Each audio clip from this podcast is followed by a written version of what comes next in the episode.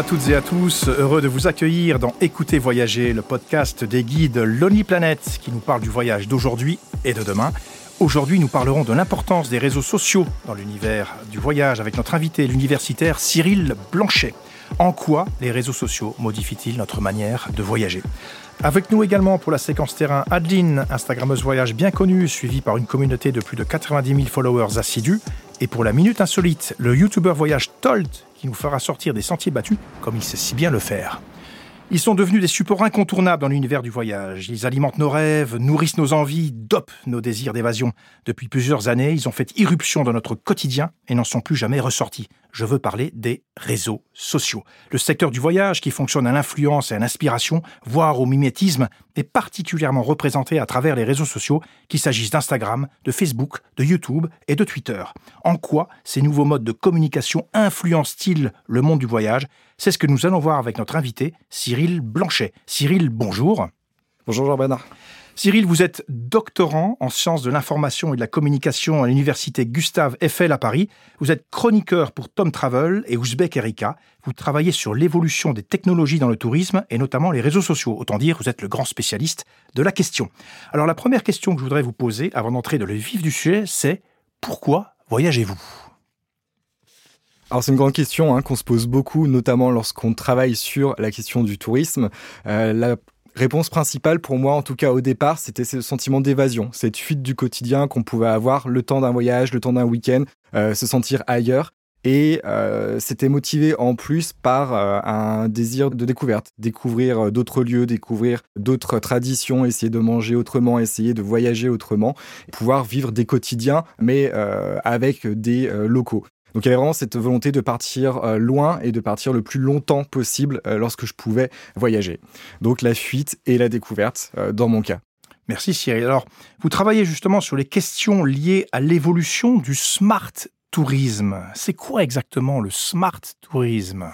Alors le smart tourisme, c'est un parallèle qui est fait notamment avec les termes de smart city, soit l'amélioration du quotidien de vie des usagers d'une ville. On s'est dit que les technologies influençaient aussi euh, l'expérience touristique, donc on pouvait développer des termes qui étaient liés à ces évolutions. Donc on parle de smart tourisme, toutes les technologies qui vont permettre d'améliorer euh, l'expérience touristique du voyageur, mais aussi la gestion du territoire pour essayer d'améliorer la gestion des flux, la gestion des ressources et faire en sorte qu'il y ait une meilleure coopération entre les acteurs. Donc toutes ces technologies-là euh, vont permettre de créer et de construire un meilleur tourisme pour demain. Donc bon, c'est ce qu'on appelle le smart tourisme. Alors ce smart tourisme, il a, il a même pas dix ans, j'imagine, puisque vous parlez des nouvelles technologies, donc c'est quand même un phénomène euh, très récent. C'est ça. On peut considérer en fait dans le tourisme qu'on a eu deux grandes vagues d'innovation. Une première qui était liée avec l'arrivée d'Internet dans les années deux mille dix, où euh, tous les prestataires se sont mis à développer des sites Internet. On a eu une digitalisation euh, des supports dans les offices de tourisme, dans la manière dont on faisait le check-in à l'hôtel par exemple. Mais euh, très récemment, on a affaire à une autre vague d'innovation liée à des technologies bien plus lourdes autour du big data, de l'intelligence artificielle, de l'automatisation. Et c'est notamment par rapport euh, à ce mouvement-là pour cristalliser un petit peu ce mouvement technologique que le terme smart tourisme est apparu, notamment dans la littérature académique à partir de deux mille quinze deux mille seize, pour dire que bah, maintenant on se retrouve dans un nouveau tourisme et il faut peut-être essayer de le conceptualiser ou de le comprendre un petit peu mieux, ou en tout cas de marquer cette tendance en créant ce terme de smart tourisme. D'accord. Alors justement, dans le smart tourisme, j'imagine les différents médias sociaux ont toute leur place. Justement, quelle place ils occupent dans l'univers du voyage ? Je veux parler bien sûr des grands classiques, Instagram, Facebook, TikTok, YouTube, peut-être même d'autres. Est-ce que vous pourriez un petit peu nous présenter chacun et un petit peu leur impact dans l'univers du voyage ? Commençons par Facebook, tiens. Très bien. Alors, Facebook, en fait, il fait office de leader. C'était vraiment le premier réseau social qui a été utilisé et par un nombre très important de voyageurs parce qu'il permettait de partager les photos, il permettait de rendre visibles de nombreuses euh, destinations. Donc aujourd'hui, il reste utilisé. Il reste utilisé notamment parce que c'est un média de référence pour pouvoir développer une visibilité d'un prestataire. Mais euh, on se rend compte aussi que c'est un, un réseau social qui est un peu vieillissant et qui, est, euh, qui se réserve à une euh, partie des voyageurs. Si on voit, on voit aujourd'hui qu'on a de nouveaux médias qui émergent, donc on en parlera peut-être plus tard, Instagram ou TikTok, qui, euh, eux, apportent une d- nouvelle dimension euh, bien plus fun, bien plus séduisante pour de nouveaux voyageurs qui souhaiteraient euh, aujourd'hui découvrir de nouvelles destinations. Donc il y a un aspect de visibilité, de communication et même de vente qui est essentiel, euh, essentiellement lié à l'utilisation des réseaux sociaux euh, dans le tourisme. Alors justement, TikTok et Instagram euh, tiennent la corde, là, j'allais dire, pour le, la visibilité sur les, les réseaux sociaux dans le monde du voyage. C'est ça. Instagram, c'est sûr, hein, on, il s'est imposé ces dernières années parce qu'il vend le voyage. Euh, il rend tangible, on va dire, le côté intangible du voyage où il va essayer de, de vendre des photos, des destinations, où on vend l'émerveillement, le rêve. Euh, sur TikTok, c'est un peu plus confidentiel aujourd'hui. On a très peu de destinations qui partent sur cet outil-là, mais ça fonctionne. Si on prend euh, la Réunion Tourisme, ils sont partis sur ces réseaux sociaux. Ils ont montré euh, les éruptions volcaniques de ces derniers mois. Ils ont montré euh, le top cinq des sites UNESCO. Ils essayent de valoriser aussi quand même les plages, de valoriser ce patrimoine naturel, ce patrimoine culturel euh, dont ils disposent.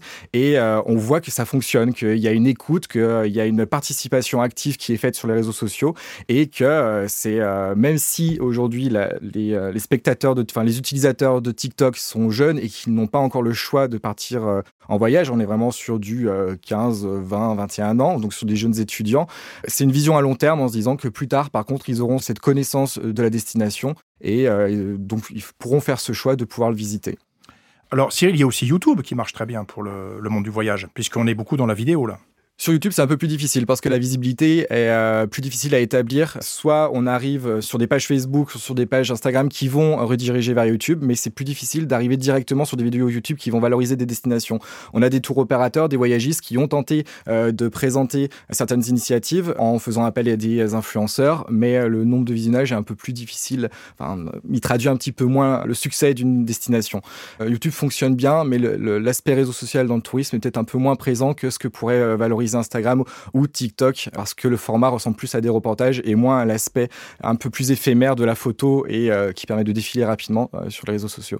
Alors, ces fameux réseaux sociaux, euh, finalement, on commence à avoir un petit peu de recul sur leur impact.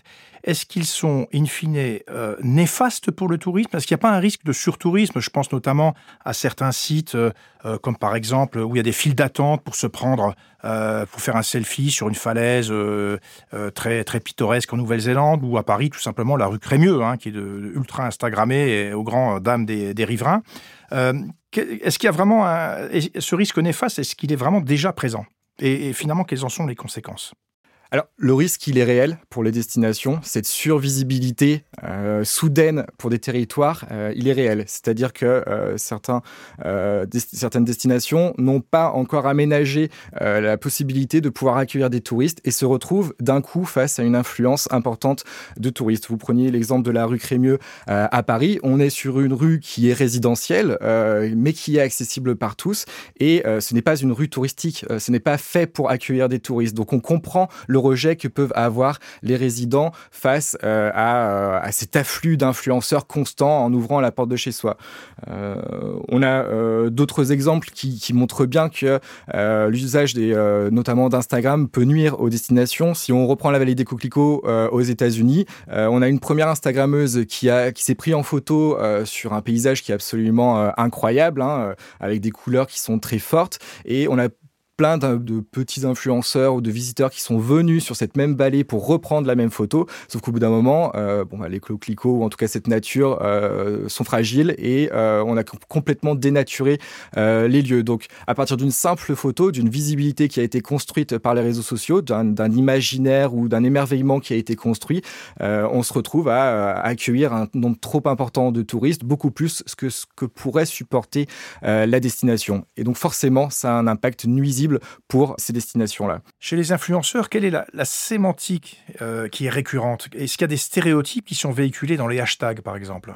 Alors oui, on peut parler d'une sémantique qui est assez similaire euh, par rapport aux différents influenceurs. Chacun va essayer quand même de développer une identité euh, différente par rapport à des positions qui seront toujours identiques sur euh, les photos, mais on se rend compte que c'est toujours les mêmes poses, que c'est toujours les mêmes hashtags qui reviennent, euh, hashtag travel life, hashtag travel porn, euh, pour essayer de, de, de, de montrer, enfin pour essayer en tout cas d'être euh, euh, référencé plus facilement sur les réseaux sociaux. Donc oui, euh, cette sémantique, elle a tendance à uniformiser les comportements, même des influenceurs qui, eux, se considèrent euh, comme uniques euh, dans le voyage, avec une pratique en tout cas qui est différenciée. Alors Cyril, parmi les influenceuses voyage en vogue, euh, il y a Adeline, dont le compte Instagram On met les voiles compte quatre-vingt-dix mille followers. Alors on écoute Adeline qui nous raconte sa vie d'instagrammeuse voyage. C'est la séquence terrain.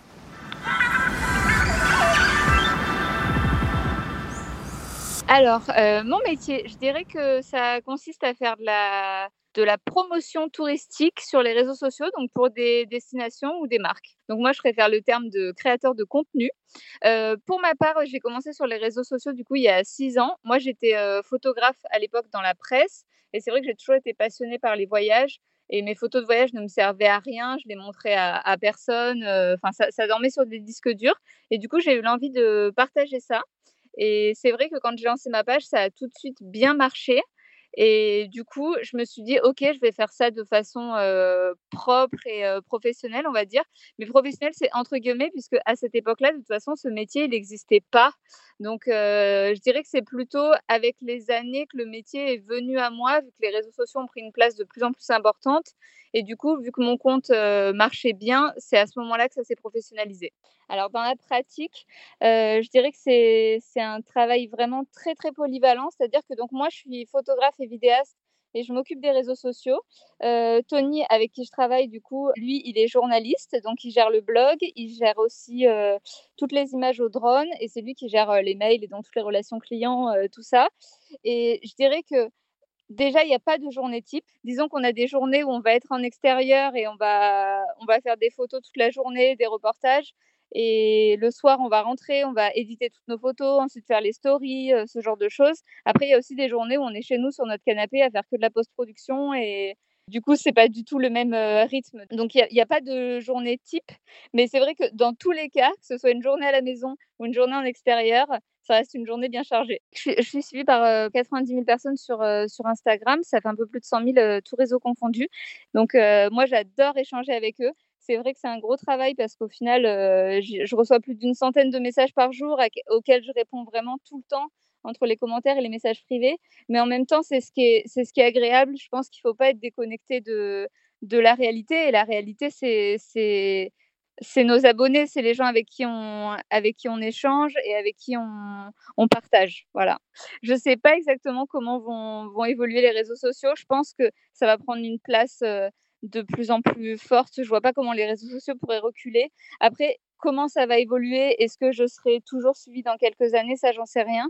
Par contre, vraiment, je trouve que ce que j'ai vécu, c'est ce que je vis actuellement, c'est extraordinaire. Je pense que ça, ça marchera comme ça encore pour quelques années. Après, est-ce que même moi, dans dix ans, j'aurai envie de continuer à ce rythme-là? Je ne suis absolument pas sûre. Donc, euh, je ne sais pas comment ça évoluera. Mais dans tous les cas, euh, tout se passera bien et je suis sûre qu'il y aura plein de, plein de belles aventures encore.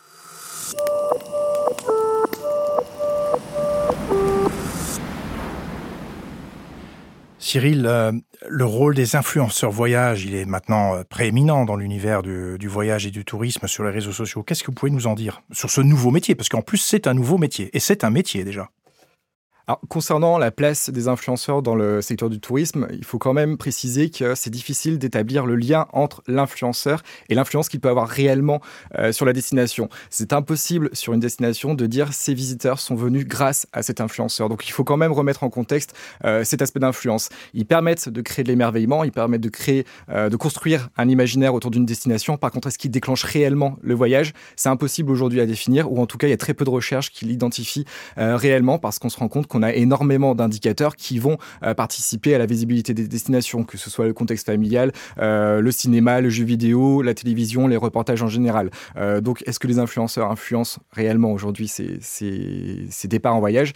Ça reste quand même une question. Par contre, dans la visibilité qu'ils vont construire pour les destinations, elle, elle est réelle. Euh, on le voit bien, euh, que ce soit à travers euh, les différents voyages internationaux que Bruno Maltor a pu mettre en place, ou cet été avec euh, des euh, voyages plus locaux. Il y a quand même un choix qui a été fait dans dans les destinations pour dire, bon, on s'adapte à un contexte, on s'adapte euh, aux évolutions du secteur et on essaye de, d'accompagner les, les voyageurs dans, dans de nouveaux comportements, de nouvelles habitudes euh, touristiques. Cyril, les influenceurs déforment-ils toujours la réalité ? Alors non, les influenceurs ne déforment pas la réalité. Il ne faut pas oublier que ce sont des professionnels qui, sur place, euh, ont une pratique professionnelle. Ils vont prendre des photos, ils vont utiliser des objectifs qui sont particuliers, ils vont dépenser euh, du temps sur la destination pour trouver le meilleur angle. Donc non, ces influenceurs qui sont professionnels aujourd'hui, ils ont une place à tenir qui est importante dans cette mise en visibilité euh, destina- des destinations. Ce qui est un peu plus euh, difficile, c'est euh, l'usage un peu plus individuel qui est fait de ce comportement d'influenceur où finalement on va reproduire ces mêmes euh, photos, ces mêmes comportements en considérant qu'on est professionnel et en se considérant comme influenceur, alors que la pratique est très différente entre le professionnel et euh, le visiteur euh, lambda.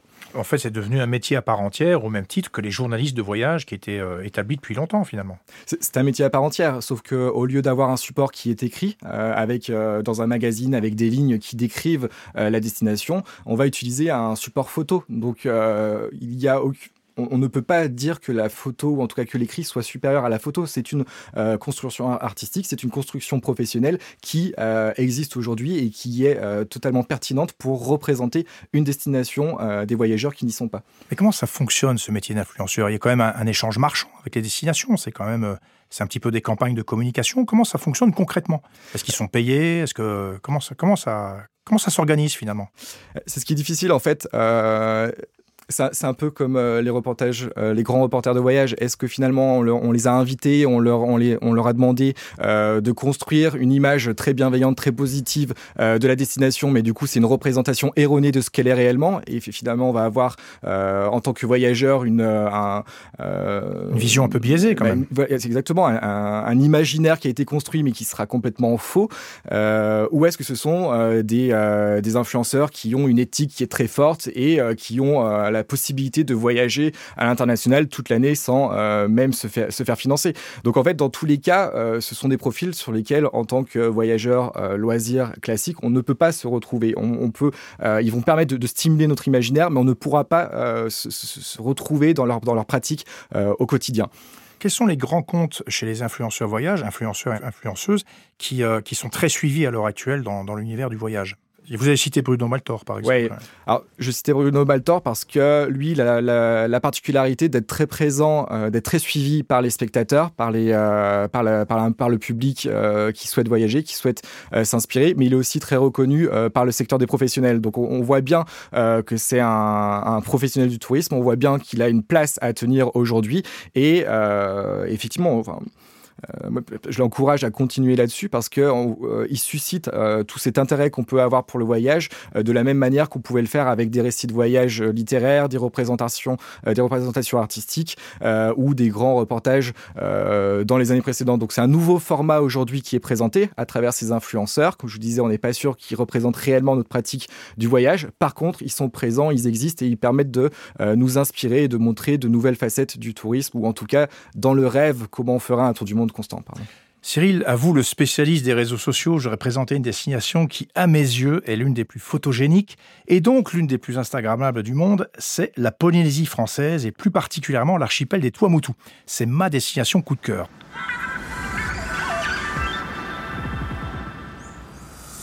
Alors pour moi, cet archipel est l'incarnation du paradis bleu, avec ses atolls. Imaginez un anneau de corail, large de dizaines ou de centaines de mètres, planté de cocotiers, tout plat, aucun relief. D'un côté le lagon, turquoise évidemment. De l'autre côté, le Pacifique, d'un beau bleu profond, comme les Maldives, très instagrammable, je peux vous le certifier. Et dans cet archipel des Tuamotu en Polynésie, bah, on en compte soixante-dix-sept de ces atolls, de toutes les tailles, de toutes les formes. Ils ne sont pas tous habités, on y vit simplement de la pêche et de la récolte des noix de coco et du tourisme. C'est le dépaysement absolu, la nature est totalement préservée, c'est la déconnexion totale, presque vertigineuse. Ça commence même d'ailleurs dans l'avion quand on les survole à travers le hublot, choc visuel assuré, on dirait des colliers qui flottent sur le bleu du Pacifique, là aussi extrêmement photogénique. Quand je dis déconnexion absolue, c'est vraiment le mot parce que même les habitants de Tahiti, à Papeete, la capitale de la Polynésie, ils trouvent que c'est le bout du monde. C'est vous dire qu'ils viennent s'y ressourcer. On n'y compte qu'une poignée d'hôtels, on loge dans des petites pensions de famille qui ont des bungalows sur leur propriété qu'ils louent aux visiteurs. Dans la plupart des cas, on se trouve toujours au bord du lagon. Alors mon préféré dans ces euh, atolls des Tuamotu, c'est celui de Rangiroa. C'est le plus grand de tous, on l'appelle Rangi familièrement. C'est le fantasme ultime des plongeurs avec un site mythique, la passe de Tiputa. Cette passe, c'est le chenal qui fait communiquer le fameux lagon turquoise avec le bleu de l'océan Pacifique. Et lors des marées, il y a des courants, et ces courants attirent toute la faune, notamment des raimantas, des dauphins et beaucoup de requins gris, par dizaines, voire par centaines. On est sûr de les approcher de très près. Une expérience absolument magique. On fait seulement cinq minutes de zodiac, on se met à l'eau, on se laisse porter par le courant dans la passe jusqu'au lagon, au milieu des poissons et des requins. Je ne vous cache pas que je n'ai pas pu résister à la tentation de doper mon propre compte Instagram avec des photos de ces atolls des Tuamotu. Je suis sûr de collecter pas mal de likes. Cyril, justement, les destinations exotiques, elles sont nécessairement avantagées, évidemment, pour Instagram et pour les réseaux sociaux. Elles sont avantagées si on considère que l'émerveillement touristique, il se construit autour du, euh, du soleil, de la plage et de la détente. Dans ce cas-là, évidemment, toutes les destinations insulaires euh, ont un avantage. Sauf que le tourisme ne se réduit pas uniquement à ce moment de détente, il se construit aussi par la découverte. Et euh, on se rend compte que finalement, ce n'est plus tellement l'exotisme de l'ailleurs qui va construire cette motivation touristique, mais euh, l'aventure, l'escapade qu'on va construire. Donc, est-ce que c'est... Euh, le choix d'un vélo, le choix du cheval, d'une marche, d'une randonnée. C'est plutôt euh, l'expérience maintenant qui est mise en avant, plus exact, que le lieu. Exactement, finalement, le, le, le lieu n'est qu'un prétexte pour pouvoir mettre en avant euh, les, les, les outils utilisés pour construire cette expérience. Vous avez des exemples concrets à nous donner, justement, d'expériences un petit peu valorisées et valorisantes, d'ailleurs. Euh, je ne sais pas, c'est le vélo, c'est euh, Alors, on, le cheval, c'est on, la on, randonnée. Il y a toute la tendance, en fait, autour du slow tourisme, cette utilisation du cheval, de la marche à pied ou euh, du cyclotourisme. Euh, le cyclotourisme est en pleine expansion, notamment parce qu'elles euh, on, ont été développées ces dernières années. Si on prend la Vélodyssée qui part de Brest et qui descend jusqu'à Biarritz, euh, on a presque mille kilomètres de côtes qui peuvent être faits euh, en famille parce que euh, les reliefs sont assez plats. Euh, mais on voit bien qu'il y a des véloroutes qui sont proposées un peu partout euh, en France. Euh, si on prend dans les, a- dans, dans les alentours de Lyon ou en Rhône-Alpes, on a la Dolce Via, la Via Rhona, euh, la Voie Bleue, la, la, la Voie d'Ardèche. On a énormément de voies qui ont été euh, construites pour pouvoir euh, proposer un, une offre euh, touristique supplémentaire, alternative euh, à à peu près euh, bah, aux familles, aux euh, couples ou euh, aux voyageurs seuls. Alors, on a vu qu'il pouvait y avoir euh, peut-être un surtourisme avec les médias sociaux, l'exposition aux médias sociaux. Euh, il y a aussi quand même des aspects très positifs. Il y a des destinations qui ont tout à y gagner, justement. Euh, vous savez, je viens de Lorraine, vous savez, c'est, une, c'est plutôt une région qui cherche à capter l'attention. Euh, donc, en fait, il y a peut-être des régions qui ont des endroits, des territoires qui ont peut-être une carte à jouer. Oui, il y a clairement des territoires qui ont une carte à jouer euh, parce qu'ils n'auraient jamais pu euh, immerger euh, par rapport à euh, d'autres destinations. On parlait tout à l'heure des destinations insulaires ou en tout cas des grandes capitales européennes ou, en, ou tous, ces, euh, tous ces leaders touristiques. Et on oublie parfois que d'autres territoires ont aussi un potentiel. Je vois en ce moment, par exemple, de plus en plus de pubs de départements français, la Corrèze, le Lot, euh, qui sont des territoires oubliés euh, et pourtant qui ont aussi euh, la possibilité de proposer des aventures ou des micro-aventures. Euh, donc ça fonctionne aujourd'hui, euh, notamment parce que ces pubs-là euh, existent sur les réseaux sociaux, euh, sont présentes sur ma page Facebook. Sinon, effectivement, euh, on passera à côté, pas parce qu'ils n'ont ils ont pas une offre touristique suffisante, mais parce qu'ils ne sont pas visibles. Alors avec nous, Cyril, dans ce podcast, nous avons aussi un certain Tolt, Instagrammeur et voyageur décalé. Tolt, vous allez voir, il connaît bien les réseaux sociaux parce qu'il fait partie lui-même de cet écosystème et il a une suggestion fort intéressante. Tolt, c'est votre minute insolite.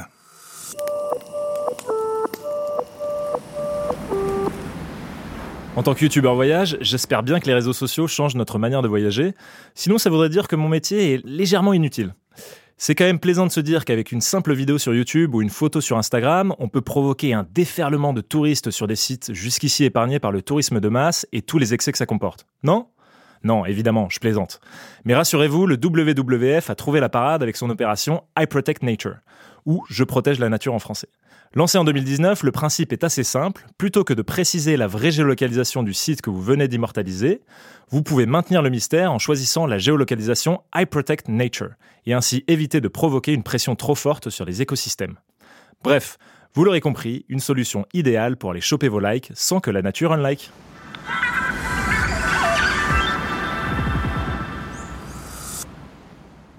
Cyril, la proposition de Tolt, est-ce qu'elle vous inspire ? Alors, oui, évidemment, elle est inspirante. C'est une position qu'il faudrait sans doute développer euh, dans les réseaux sociaux. Euh, on voit, on le voit pour protéger les environnements avec euh, l'initiative de la W W F, mais ça peut être aussi pour protéger euh, le visiteur parce qu'ils peuvent se, rendre, se retrouver dans des euh, situations qui leur euh, sont néfastes. Si euh, on prend l'exemple du lac de Monténémé en Espagne, euh, on s'est rendu compte que des influenceurs se prenaient en photo autour d'un lac qui était d'une couleur bleu lagon, euh, qui était très instagrammable, qui, euh, qui rendait vraiment un aspect un petit peu d'évasion. Sauf que ce lac était en fait toxique et euh, les influenceurs se sont retrouvés avec euh, certains problèmes de peau, voire certains problèmes de santé. Et euh, on est sur un lieu qui n'est pas touristique, qui n'était pas aménagé pour être touristique, mais l'image a pris le devant pour pouvoir se positionner euh, sur les réseaux sociaux. Donc, évidemment, en changeant ces géolocalisations, on protège les environnements et euh, heureusement, mais on protège aussi le touriste euh, sur des pratiques euh, auxquelles il ne serait pas préparé.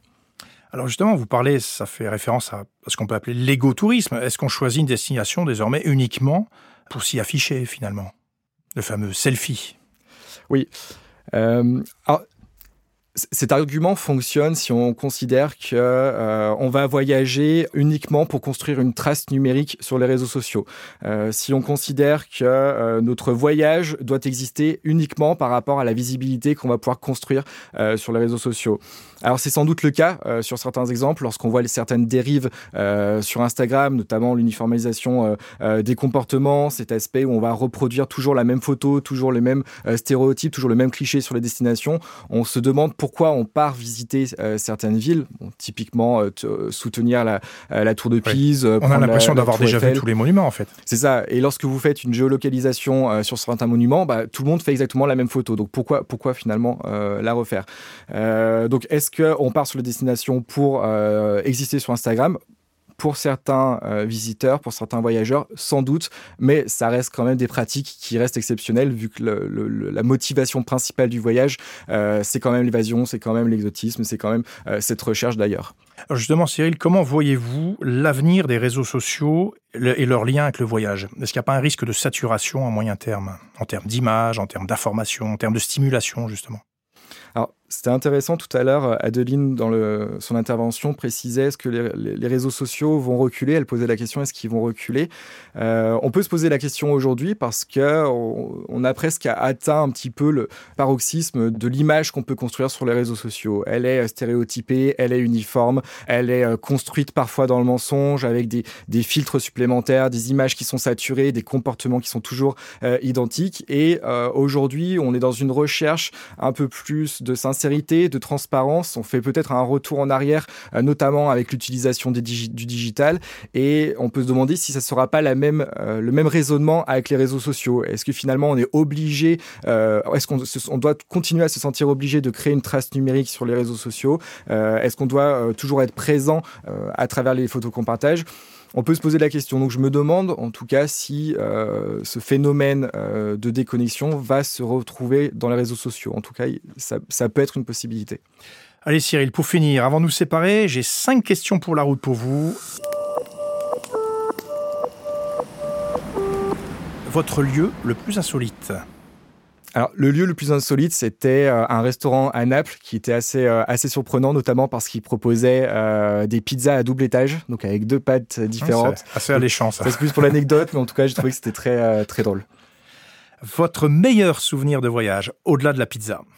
Alors, c'était bah, juste après ce même voyage, euh, l'arrivée à Capri. Euh, ça faisait trois ans que je n'avais pas pris de vacances à cause de mes études. Et euh, j'étais amoureux, j'étais bien. Et en sortant du bateau, on, se rend, on voit euh, ces montagnes qui sont absolument colossales euh, face à nous. Et c'est vrai que ça m'a laissé un effet waouh qui était euh, très important, notamment parce que je n'avais pas vu euh, sur Google Images, par exemple, à quoi ressemblait l'île. Je m'étais réservé euh, cette surprise et euh, cette fois, elle a extrêmement bien marché. Votre pire souvenir de voyage ? Alors, le pire souvenir de voyage... Alors, au-delà de toutes les difficultés qu'on peut avoir euh, liées au transport ou aux différentes réservations, je me souviens d'une anecdote qui est plutôt drôle, mais qui ne l'était pas sur le moment. Euh, j'avais un, un colloque universitaire à faire à, à la Barbade et euh, le soir même, je m'étais dit, je, je vais traduire mon texte pour le lendemain. Et, euh, et sauf que euh, sur place, le Wi-Fi ne fonctionnait qu'à côté du bar et euh, à côté de tous les Américains qui, eux, étaient là pour faire la fête, pour boire. Et moi, j'étais tout seul sur mon ordinateur à m'énerver sur le Wi-Fi. Et c'était, euh, comme j'étais très stressé, on se pas compte, mais c'était très désagréable pour moi. Votre destination préférée ou votre destination fétiche ?